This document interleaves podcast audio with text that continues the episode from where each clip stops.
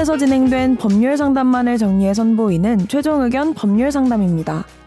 이번 상담은 2021년 7월 23일 최종 의견 278회에서 방송되었습니다. A씨는 아버지가 사망하자 유산 중 집과 가게를 형제자매가 물려받는 대신 매달 100만 원을 그들로부터 받기로 했습니다.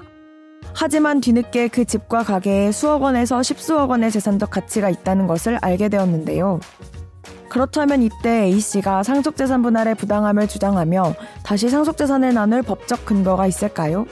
오늘 최종 의견 법률 상담에서는 상속재산 분할 협의와 상속재산 분할 소송에 대해 자세히 상담해 드렸습니다. 최종 의견에 사연을 보내주세요. 법률 상담해 드립니다.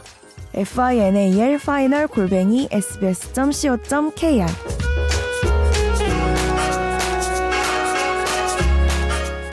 정말 열심히 일만 하는 선배가 있는데요. 이분이 몇 달 전 아버지 상을 치른 뒤 형 누나와 모여서 유산 상속으로 이야기를 나눴는데 형 누나가 각각 아버지가 소유했던 집과 가게를 물려받고 선배는 매, 매달 100만 원을 형과 누나에게 각각 받는 것으로 마무리되었다고 들었습니다.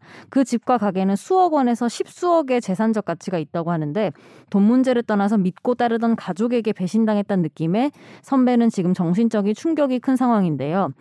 이미 재산을 어떻게 분할할 것인지 일단 합의는 된 상태인데 차후에 너무 부당하다고 주장하면서 다시 나누어야 한다고 주장할 법적 근거가 있나요? 현재 부친상을 치른 지 채 1년이 되지 않은 상황입니다. 조언해 주시면 고맙겠습니다. 음. 이건 합의가 안 된 거 아닌가요? 일단. 음, 사연 보내신 것만 봐서는 모르겠는데 네. 그 제가 했던 사건 중에 네. 세 자매가 있었는데 첫째 언니가 어머니 병 들었는데 뭐 아주 오랫동안 모신 거예요. 네. 첫째 언니 그래서 이제 어머니 돌아가시고 세 자매가 문자나 카톡으로 음. 어 언니가 그러면은 뭐 집을 가지기로 하자. 네. 언니가 고생 많았으니까. 그래서 이제 다 인정을 해준 거죠. 네. 그게 좀 정당한 정도 수준이었습니다.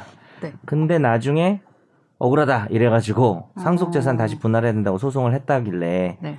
이 언니가 와서 이제 소송을 했었는데 그때 그 세 자매인데 첫째랑 둘째가 카톡 주고받고 첫째랑 셋째가 카톡 주고받고 이게 카톡 방이 아니었어요. 네. 네. 그럼에도 불구하고 세 사람이 명확하게 동의가 일치된 내용으로 합의가 됐다. 이게 삼자간 합의 비슷한 거잖아요. 네. 네. 그럼 선재 아나운서랑 하정 기자랑 저랑 합의할 때 꼭 셋이 모여야 되는 건 아니니까. 네. 그래서 그런 식으로 합의를 했다고 제가 주장을 해서 이겼어요. 음. 그러니까 카카오톡 메시지로도 이 이걸 우리가 상속 재산 분할 협의라고 합니다. 음. 이게 일단 가능하고요.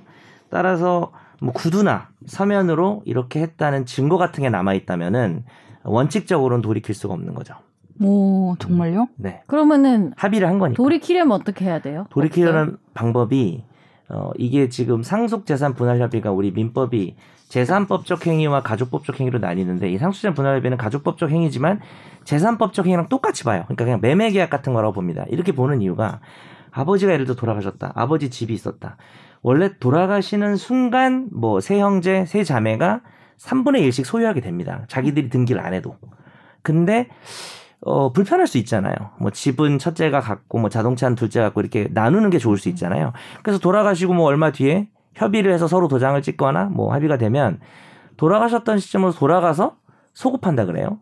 집은 그냥 아예 돌아가셨을 때부터 첫째 거, 자동차는 둘째 거 이런 식으로 결정이 나는 그런 것을 우리가 상속재산 분할 협의라고 하는데 어 이거를 일반적인 매매 계약과 똑같다고 봐요. 그러니까 예를 들면 자- 집도 나뉘어 있고 자동차도 나뉘어 있는데 그걸 서로 교환했다고 보는 거예요. 그러니까 일종의 음. 계약이죠. 따라서 일반적인 계약에 취소 사유라는 게 있습니다. 그래서 여기서 관련될 만한 걸 찾아보면 두 개인데요.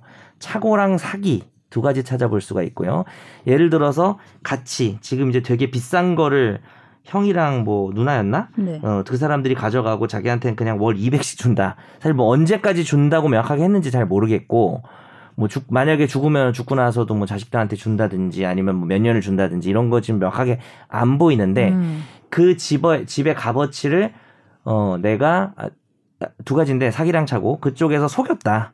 음. 그런 증거가 있으면 취소할 수가 있고요. 그 다음에 너무 중대한 착오가 있었다. 내가 이 집이 뭐 예를 들어서 10억짜리인 줄 알았는데 뭐 100억짜리였다. 근데 이렇게 중대 사기를 당했다는 거를 주장 입증하면은 당연히 취소할 수 있고요. 착오로 취소하려면은 어, 자기한테도 아주 큰 과실이 없어야 됩니다. 근데 아마 음. 이런 경우는 좀 집값을 자기도 좀 알아보고 그랬어야 되기 때문에 이런 걸로는 취소하기. 집값을 내가 착각했다. 시가를 잘못 알았다. 이런 착오로는 취소하기 어렵고요. 한마디로 어, 형제들이 자기한테 사기쳤다. 집값을 허위로 고지했다. 뭐 이 부분을 주장 입증해야만 3년 내에 3년 내에 음. 취소할 수 있고요. 그게 아니고서는 조금 힘든 상황인 것 같아요. 음. 만약에 이제 이분이 직접 본인 사연을 보낸 게 아니라서 그런데 좀 더 구체적으로 아까 선재가 처음에 딱 얘기했잖아. 하정 기자가 얘기했나? 합의가 이건 없는 거 아니냐. 어, 그렇게 보면은 이제 아주 쉽게 얘기는 거죠. 그냥 저냥 말로 대충 얘기를 했는데 명확하게 합의를 했다는 녹취나 증거가 없으면은 이게 합의가 됐다고 보기 어렵거든요. 예, 그런 경우에는 그냥 어, 합의가 안 됐으니 합의를 하자. 합의가 잘 안 되면 법원이 정해달라. 이런 것을 우리가 상속재산 분할 소송이라고 합니다. 그래서 상속재산 분할 소송을 합의가 안 됐다면 제기해서 정당하게 나누시면 될 것 같습니다. 이렇게 합의를 하면 네. 유류분은 못해요? 음, 유류분이라고 하는 것은 자식들 같은 경우에는 뭐 예를 들어서 아버지가 죽으면서 3억을 남겼으면 정상적이면 1억씩 가잖아요. 네. 근데 아버지가 어 누군가에게 증여나 유언으로 음. 이걸 떼줘버려 가지고 네. 자기의 상속분이 절반도 못 받게 됐다. 음. 예를 들어서 아빠 재산이 3억인데 사회단체에 그냥 3억을 기부했다. 그러면 내가 5천만 원을 찾아올 수 있는 권리를 말합니다. 음. 어, 아버지가 어, 자식들 중에 한 명만 예뻐가지고 죽기 전에 혹은 유언으로 어, 주겠다고 한 경우에도 찾아올 수는 있는데요. 이 경우는 아버지가 그렇게 한 게 아니고 자기들끼리 협의를 한 거니까 음. 아. 셋이서 협의를 만약에 했다. 그리고 사기당한 것도 없다. 그러면 죄송하지만 이분은 찾아올 방법은 없습니다. 음. 이미 협의를 자기가 한 거니까. 알아봐야죠. 그런 거는 좀 잘 알아보고 합의를 해야죠. 아무리 형제 자매라고 해도. 네. 음.